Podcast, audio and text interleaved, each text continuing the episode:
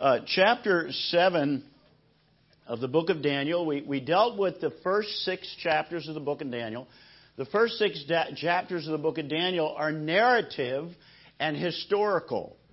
They basically give us the life and times of Daniel and his friends and the nation of Israel after they were taken out of Israel, Jerusalem proper, and swept away to Babylon.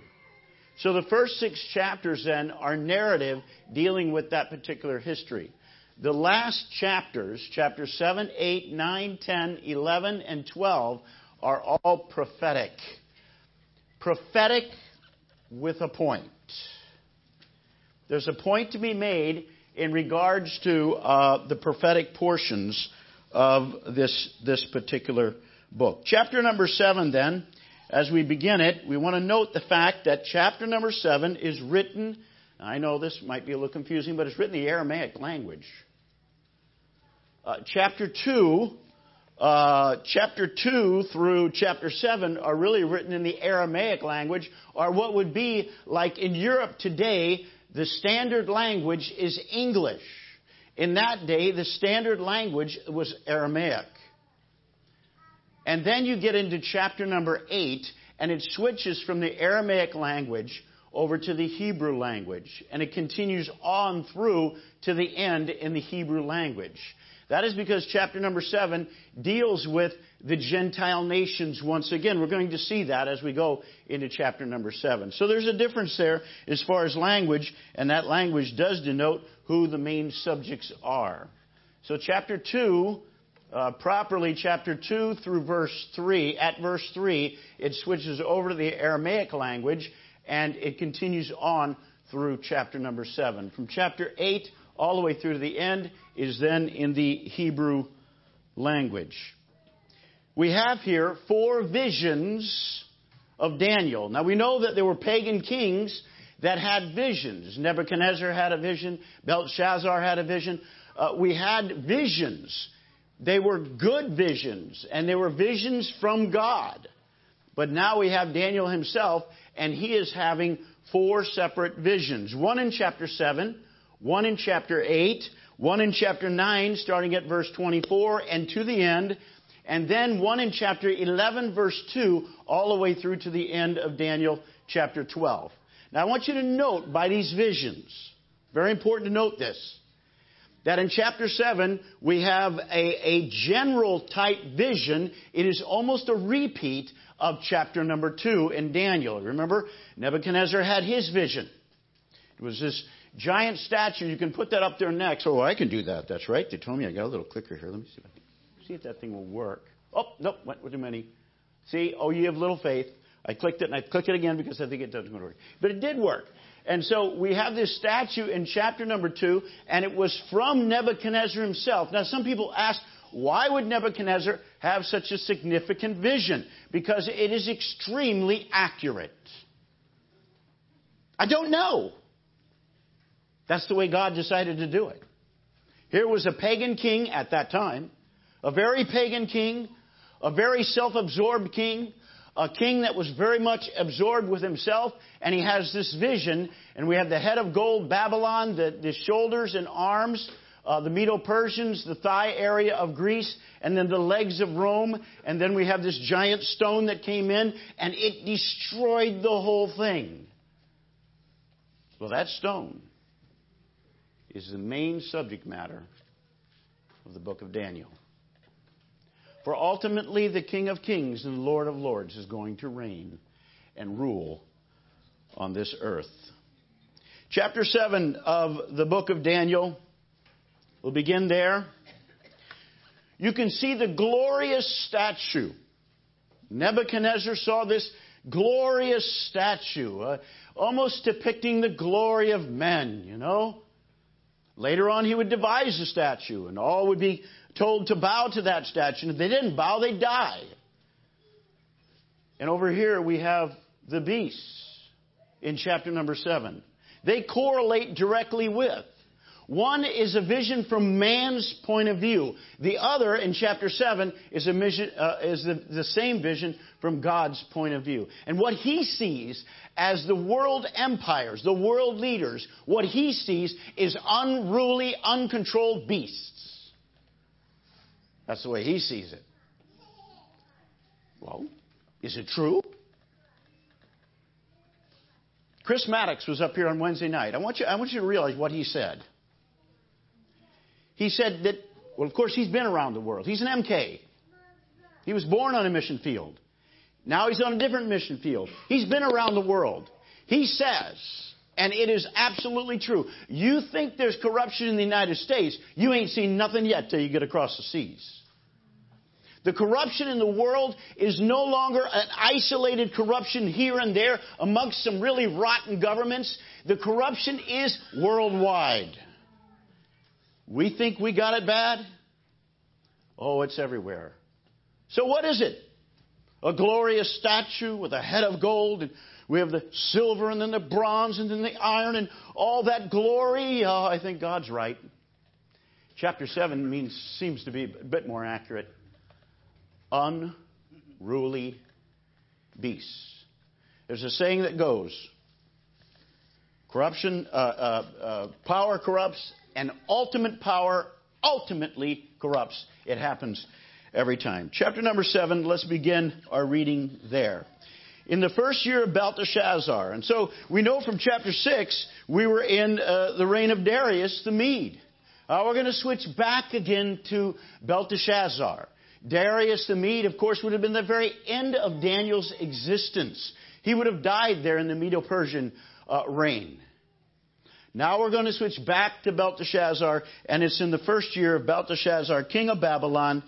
Daniel saw a dream and a vision. Now it's interesting, this term, dream and a vision, because oftentimes dreams are, are noted with nighttime uh, sleep, and, and, and, and sometimes they're not as accurate as a, as a vision.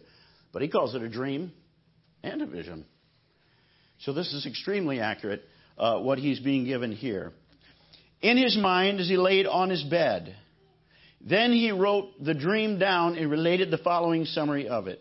Daniel said, I was looking in my vision by the night, and behold, four winds of the heaven were stirred up uh, like uh, uh, uh up the great sea. And so, you know, in Revelation 17, uh, it talks about the winds of the heaven being held back. There was a power that held those winds back. And here we have them being stirred up. Well, they're held back during the tribulation. They're stirred up uh, during this particular time. It says in verse number four the first, like a lion, and had wings of an eagle. In other words, this is the king of the beasts, and not, uh, listen, if you saw a lion and he was restricted to terra firma, and you're within a small proximity and he happens to be hungry, you're dead. Now, let's think of the, the unbelievable scene is if this lion could actually run really, really fast, about 35, 40 miles an hour, and then take off and fly. You're really dead. You ain't got a chance. Wow, a flying lion? Bad news. Bad news for everybody around. And so we have the lion first. And then in verse number four, uh, verse number five, and behold, another beast, a second resembling a bear. So we have a lion and a bear and there is a leopard. Uh, uh, verse number six. And then we have this, uh, uh, this undescribable beast, this fourth beast, dreadful, terrible, extremely strong, and had uh, iron teeth. This is a replay of chapter 2. The lion, of course, is Babylon. The bear that's lifted up on one side, it says he's lifted up on one side. Why is he lifted up on one side? The Medes came in first, but then the Persians came in. And when the Persians came in, they became the greatness of that particular kingdom. That particular kingdom of the Medes and Persians actually spread out much larger than the Babylonian Empire did. The Babylonian Empire, though, was much more pure and in control of the territory. But the Medes and the Persians really took over a tremendous amount of territory. You notice that the Medes and the Persians are then like a bear, and that bear has three ribs in his mouth. That would be Babylon in the east, Egypt in the south, and the Lydian kingdom up in Asia Minor. The three areas that the Medes and the Persians tromped into. They weren't fast. The idea is that they weren't fast, and history bears this out, by the way. Almost a plodding along, plodding along. No one stood in their way. God gave them absolute control of the world. And so we have that second kingdom. And then we have uh, the third kingdom uh, represented by a leopard. And uh, it says, which had on his back four wings of a bird. Now, a leopard is not a slow animal at all. A leopard is much faster than a lion. And now it has four wings to boot. And that, of course, goes 200 years into the future. And this is why the naysayers and the critics are adamant about one thing. Now, I want you to, I want you to realize something as you go through this. They do not claim that Daniel's prophecies were so general in content that they could take history and fit them into the generalities that he gave. They don't even go there. Now, I want you to hear what the, what the naysayers, these are the unbelievers, they don't even go there. They say that these prophecies are so detailed and so unbelievably accurate that he could not have written them, period. You see what I'm saying? What I'm saying is this. Many will go along and say, well, you just, you just throw out some general statement and then you just take history and you jam it into that hole. Not here. Not here the historians will absolutely concur that this is accurate history. That's what they'll say it is. We say it's accurate prophecy. And so you have the Greek Empire that comes along. The Greek Empire that comes along. And that is the leopard with uh, four wings on his back. And of course, when the Greeks came in under Alexander the Great, listen, 11 years. It only took him 11 years to do what the Medes and the Persians took many, many, many, many years to do. He came in like a storm, he came in quick, and he did the business quick. And he went all the way to the end of the world. And Alexander the Great was one unbelievably strong general that we're going to deal with in chapter number 8. So we have the Greeks, the leopard, the four winged leopard, and then we have in verse number four, it says, uh, verse number seven, excuse me. After this, I kept looking in the night vision, and behold, a fourth beast, dreadful and terrifying and extremely strong, and it had iron teeth, and it devoured and crushed and trampled down the remainder with its feet, and it was different from all the beasts that were before it, and it had ten horns. Verse number 8 While I contemplated the horns, behold, another little horn came up. This, I believe, is the first occurrence of the Antichrist in all of Scripture. This is the now we can go back and we can say, well, wait a second, Mr. Rethner, uh, what about Nimrod? Not directly though. This is a direct reference to the Antichrist, that one that shall be. We haven't even seen him yet. That's where this is going. That's where the prophecies of Daniel are going. They're going to reveal to Daniel that there is this enemy of Israel and he's on the prowl. Listen, the Old Testament prophets, uh, uh, they would see in their minds, they would see the, the Messiah that would come the sent one of God. And he would rescue the nation of Israel. That's what they, they thought when they saw the Lord Jesus Christ. Look at the miracles. He's got the stamp of messiahship all over him. But he turned his, his, his head like a flint towards Jerusalem because he had a job to do that God the Father gave him to do, you see. So all they saw was this glorious time when the Son of the living God, he would come and he'd rule and reign in behalf of that nation. No, Daniel was going to show something else that would happen first. And that's what's re- being primarily revealed here as we go through. Verse number 9 And I kept looking until thrones were set up, and the Ancient of Days took his seat. Oh boy. It's time for God to sit down. He didn't sit down in order to uh, uh, cast great uh, uh, words of mercy and grace. He sat down to judge. You see. And it says this, and a river, verse number 10, and a river of fire was flowing and coming out from before him. Thousands upon thousands were attending him, and myriads upon myriads were standing before him. The, courts, the court sat, and the books were open. Mm. Then I kept looking because of the sound of the boastful words which the horn was speaking. Who's the horn? The horn, that little horn. He, he came in insignificance. We're going to find out that in chapter 8.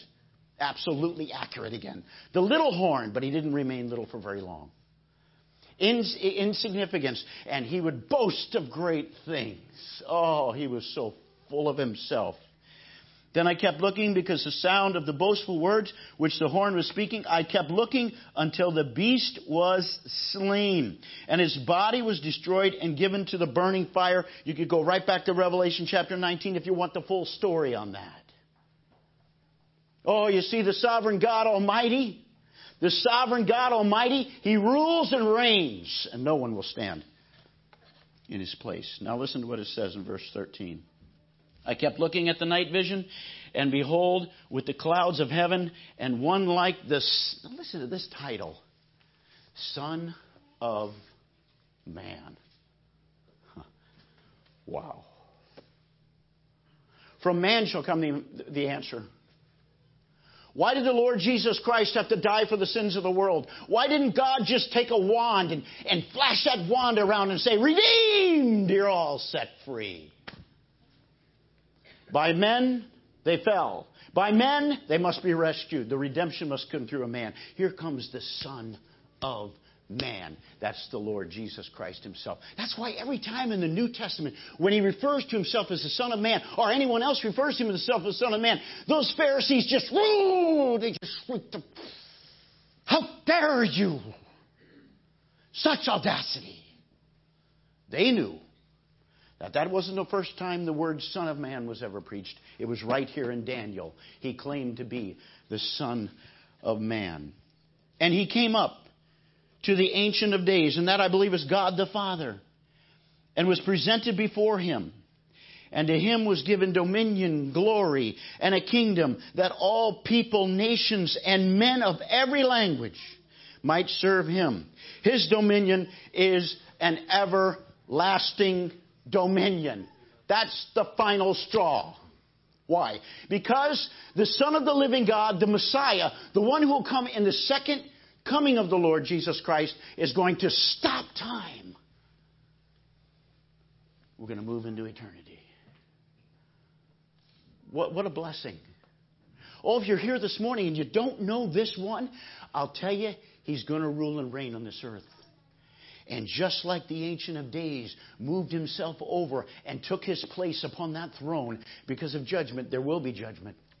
For those who say no to Christ, no to Christ, no to Christ, what you're doing is you're saying, Lord, I see, I know, I understand. You were you died on a cross. Your blood was shed. You, re, you, you were the redemption. I don't want it. That's what you're saying.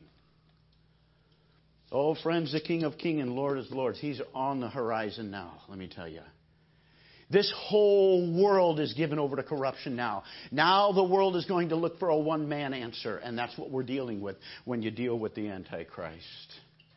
It's all corrupt, every ounce of it. And so he will have a dominion, and that dominion will be everlasting. God is in control. This is what it says in Proverbs 21 1. The king's heart is like a channel of water in the hands of the Lord, and he turns it whatever way he chooses. King number one, Babylon. King number two, Medo Persians. King number three, Grecians. Oh, that, that, that giant man, you know, Alexander the Great, you know? It doesn't matter. It's like a channel of water in his hands. And he moves them into the way that they might accomplish His will and His purposes on this earth. That ultimately the King of Kings and Lord of Lords, the Lord Jesus Christ, is going to ride on that white horse. He will be ultimately in control of the things on this earth. Now I must continue and I must go quickly. Ch- chapter number 8. Now remember what I said. We have four visions. They, they're, they're uh, uh, less detail, chapter 7. More detail, chapter 8. A bit more detail, chapter 9. And then chapter 11, oh, this is where it puts the naysayers to rest. Because it gets into some real, it's like a history book. It's like a history book. Hundreds of years, hundreds of years during the Maccabean period, hundreds of years before, uh, uh, uh, before Daniel wrote this, these things actually did transpire. This is 553 BC now in chapter number 8. Remember, the language changes over to the Hebrew language. So now we're going to isolate our attentions uh, away from the nations and what was going on with the nations and the, the, the relationship of Israel with the nations, but we're going to isolate our attentions to Israel itself. Watch how it pins it down. This is what it says. And I looked in a vision. This is about two years after the first vision. And I looked in a vision, verse number two, and it came about while I was looking that I was in the citadel of Susa. And, and, and this is uh, in Elam, and I looked in a vision, and I myself was at Ulai, uh, Ulai Canal. And so this is in the Medo-Persian kingdom over in Persia, which would be uh, modern day Iraq, excuse me, Iran, excuse me, Iran today. And so uh, Daniel is obviously in Babylon, but in, in his vision, he's being transported over to Iran. Now, the interesting thing at this point was, at this particular point, uh, there was nothing in Iran. Susa was nothing. It was barely nomad tribes as they would pass their way through. It had no significance at all. And later on, it would become uh, one of the premier cities in the Persian kingdom. He came over to a canal called the Ulai Canal. And this Ulai Canal, it was two bodies of water in Susa in Iran, and these two bodies of water, uh, it, well, some engineers probably thought it would be grand if they would connect them together. And so they dug a canal, and they say this canal was some 900 feet wide. Can you believe? That's quite a bit of digging, right? And they dug this canal, and that's where this whole vision takes place in that particular canal. Verse number three Then I lifted up my gaze and looked, and behold, a ram which had two horns and was standing in front of the canal. Now the two horns were long, but one was longer than the other. Of course, that's this is depicting the Medo-Persian kingdom now. We take the, the Babylonian kingdom is past, and we're going to look at the, the uh, Medo-Persian kingdom, and we know that the Medes came in first, but they were weak, and then came the Persians, and they were strong. So you have these two different uh, uh, horns, and one is longer uh, than the other. Verse number four. And here's where it centers in on. Watch it now. This is where the emphasis becomes great. I saw a ram, and it was butting westward, northward, and southward. It was butting not eastward because it was already eastward. Okay, this is Greece. This is Greece. And, and, and it says, uh, uh, and no other beast could stand before him, nor was there any to rescue from his power. But he did as he pleased and magnified himself. And uh, uh so we have uh, this ram butting every direction. Verse number five. While I was observing, behold, a male goat uh, excuse me, excuse me, the ram. Male goat is, is Greece. I'm getting mixed up here. While I was observing, behold, a male goat was coming in from the west over the surface of the whole earth without touching the ground. And the goat had a conspicuous horn between its eyes. And the male goat, I'm sorry, the ram is Medo Persian. The male goat then is the Grecian kingdom. That horn conspicuous between its eyes was indeed Alexander the Great, the first king of the Grecian Empire. And it says this um, verse number six. And he came up to the ram that had the two horns which I had uh, seen standing in front of the canal, and rushed at him in his mighty wrath. And so we have this one single horn who is Alexander the Great. Now, this is where it gets into such incredible detail that really the naysayers had no choice but to try to uh, convince people that Daniel did not write this. Alexander the Great, his father was Philip of the uh, Macedonia. His father, they say, was really the genius behind Alexander the Great. Remember, he's only about 21 years old when he came to power. He can't learn a lot in 21 years. But his father had learned tremendous. And his father had devised a method in battle that would defeat anyone. They'd cluster their men into these small groups and they'd go in to the enemy like a knife. And that's how the Grecian Empire went into much, much larger armies of the Persians and they ended up defeating them. It was really Philip of Macedonia, his genius, that was behind it all. It was uh, Alexander the Great's push uh, into the world and his father's genius in, in, uh, in battle. And I saw, verse 7, and I saw him come beside the ram, and he was enraged at him. Now, the reason why these words enraged at him is because the Medo Persians dealt the Grecians a real blow when they went up into Greece. Now, interestingly enough, history tells us that they did not defeat the Grecians. The Grecians were actually able to push them off. But they really took casualties when they were up there. And many, many Grecians died. And so there was vengeance on the mind of Alexander. He wanted vengeance as to what the uh, Medo Persians had done to him. Uh, and then it says in uh, verse 7 again, and the ram had no strength to withstand him. In other words, the Medo Persians, they didn't have a chance. Even though they had the numbers. History tells us that the numbers were so unbelievably stacked in their favor that you would have thought for sure there would be a, a win on their side. Who was on the side of the Grecians? Why, the Ancient of Days, God the Father. And that's why we move along in history. So he hurled them to the ground and trampled on them, and there was none to rescue the ram from his power. Then the male goat magnified himself exceedingly. In other words, his pride just began to swell. Look out when that pride begins to swell.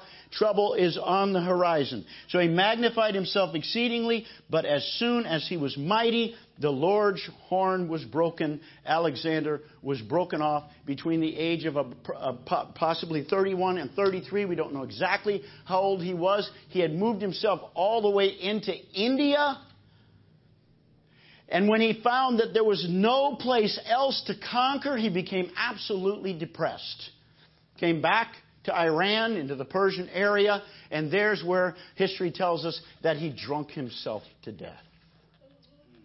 And he died. But before he died, knowing he was going to die, he said this I want my kingdom to go to the strong. And so he handed his kingdom to his four generals, not his offspring, not his, uh, his children, but he handed over to four generals. Four generals Cassander, Lysimachus, Ptolemies, and Seleucus. Now, we're going to follow out Seleucus. We're going to forget about the other three. They're, they were significant.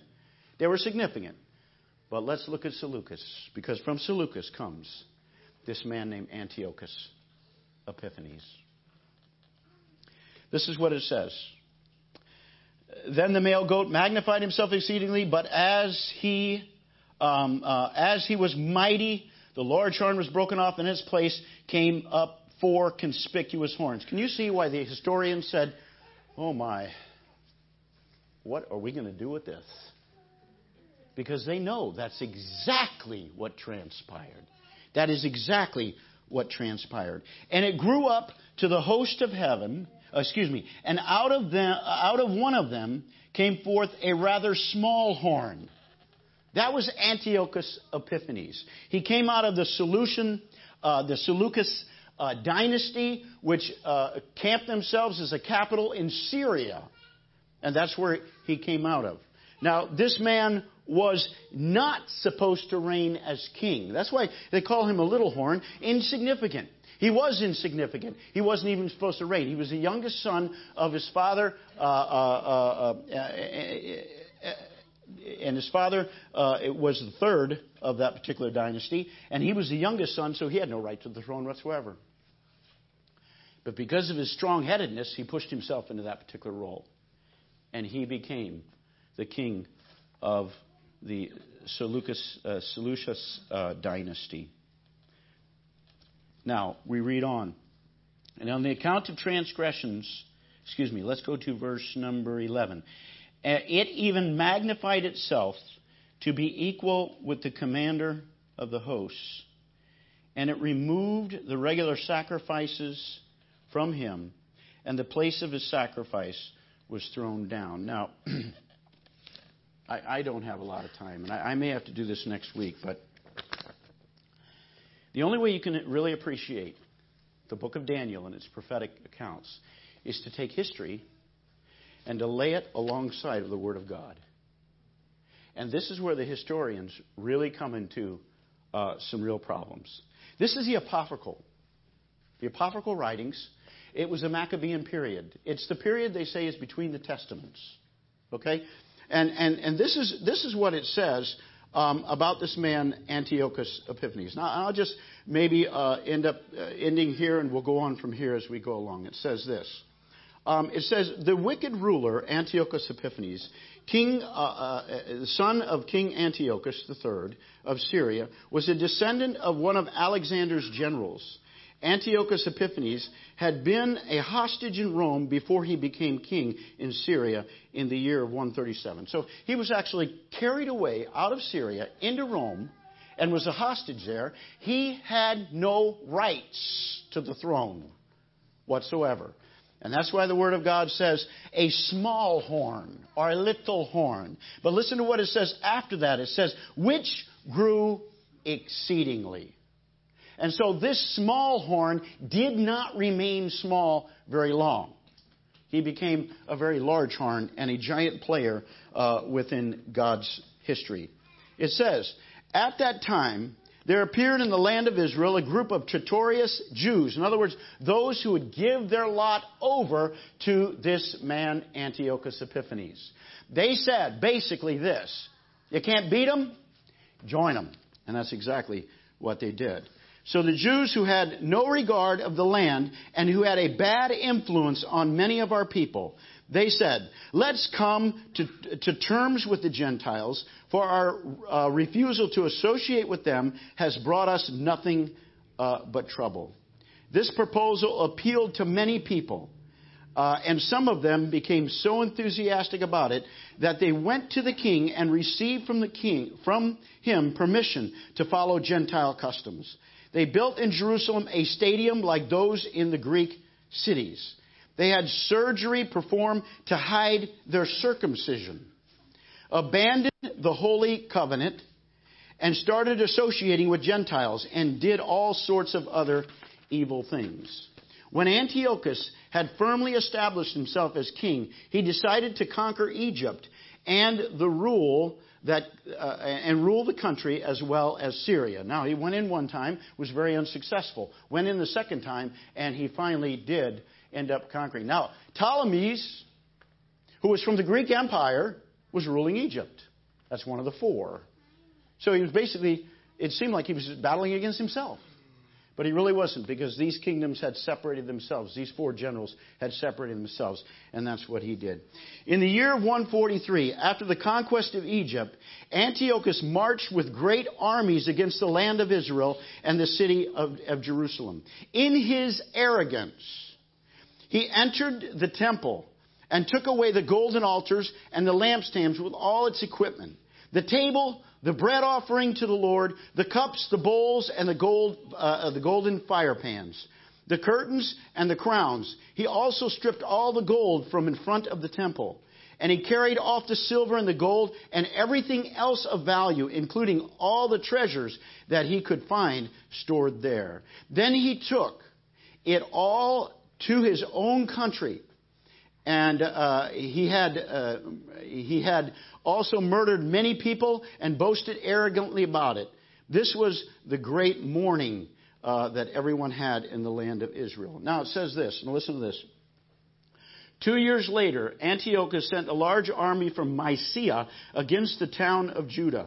When the soldiers entered Jerusalem, command, the commander spoke to the people, offering them terms of peace, and completely deceived them.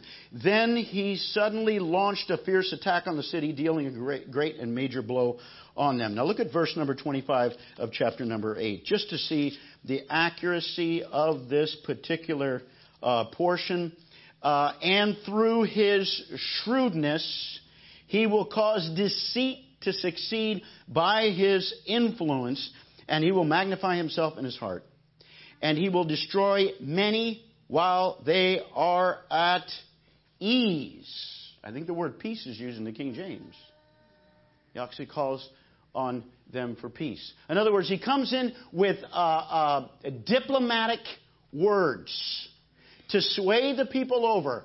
And then when he gained their confidence in these false, lying peace treaties, he turned on them like a bad dog and went in there and just tore up Israel. He was the worst nightmare for Israel that there ever has been, but there's only one more coming.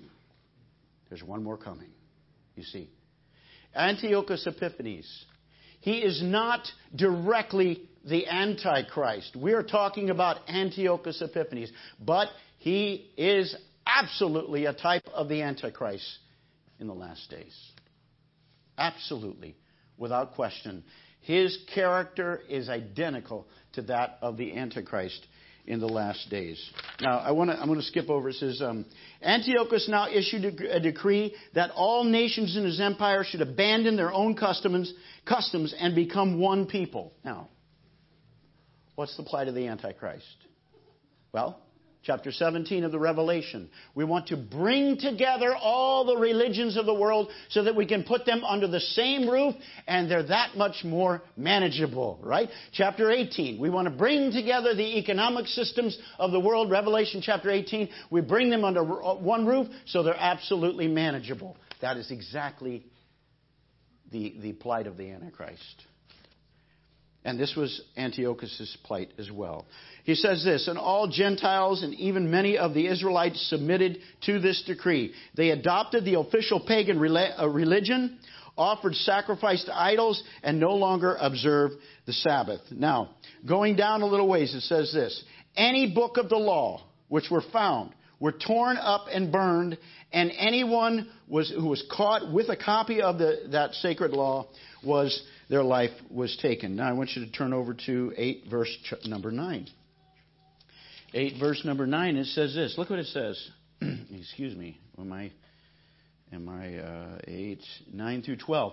Uh, yes, it says and out of uh, one of them came forth a rather small horn. Uh, verse number 10, and it grew up to a host of heaven and caused some of the host and some of the stars to fall to the earth. It's talking about the Jewish people, and it trampled them down. It even magnified itself to be equal with the commander of the host, and it removed the regular sacrifice. That's exactly what the uh, apocryphal says.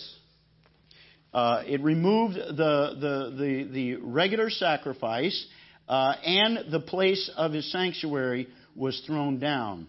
And on account of transgression, the host will be given over to the horn along with the regular sacrifice. And listen to this word, and it will fling the truth to the ground and perform its will and prosper. In other words, he's trying to abolish, and this has been going on for decade after decade after year after year. Let's abolish the Word of God. That's exactly what the Antichrist is going to do. I would invite you to read chapter 13 of the Revelation and find out the character of the Antichrist. And you're going to find out if you lay the character of Antiochus Epiphanes alongside of the, the character of the Antichrist, you're going to find out that they are identical in character. Why did Daniel go in shock? None of this was revealed before. All he ever heard was the Messiah that would come and rescue the nation.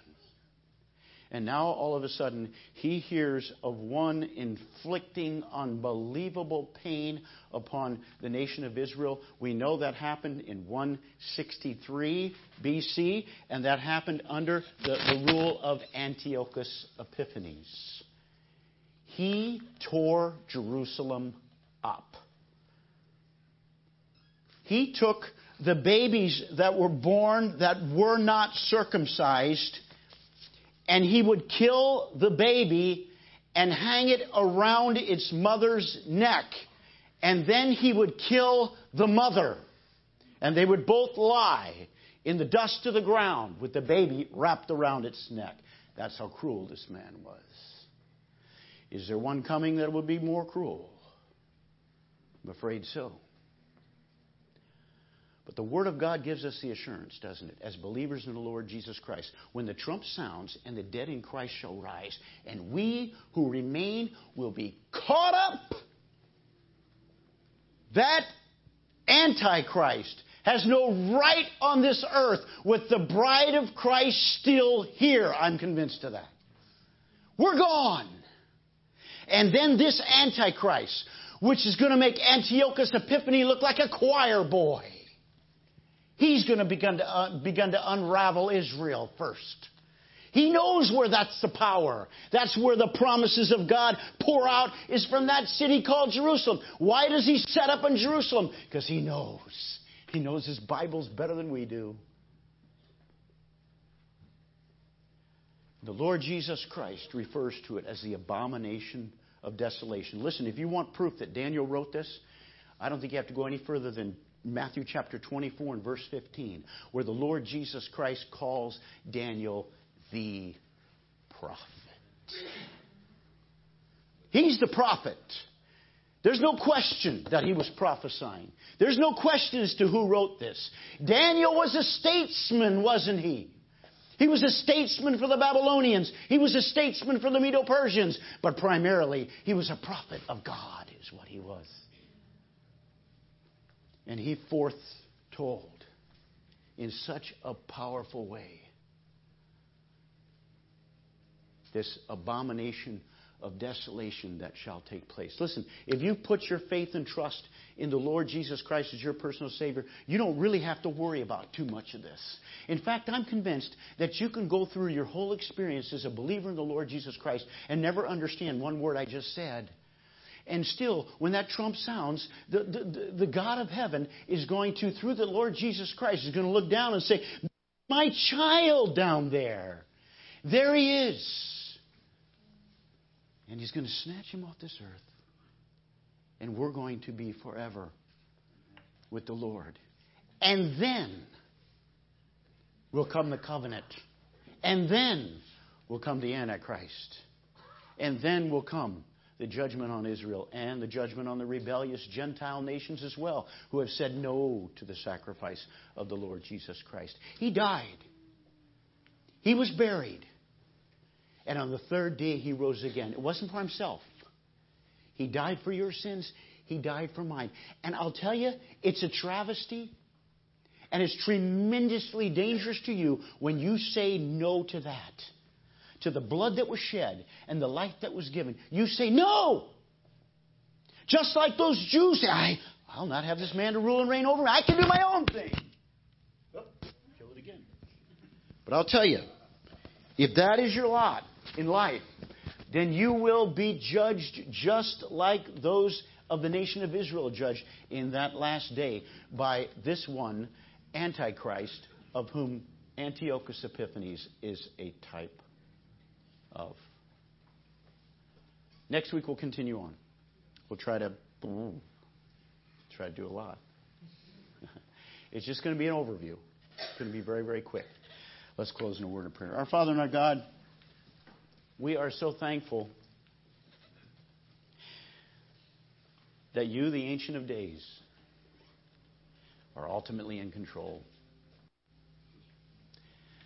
Channels of water those kings are moved at your will. And you're setting the whole thing up. So that one day the Son of Man, that King of Kings and Lord of Lords, will rule and reign on this earth. Oh, Father, we thank you that, that we have the hope of one day ruling with Him, being with Him while He rules. Our Father, we just pray that each one in this room would take very seriously the offer of salvation that you make to them. If you confess with your mouth the Lord Jesus and believe in your heart that God hath raised him from the dead, thou shalt be saved.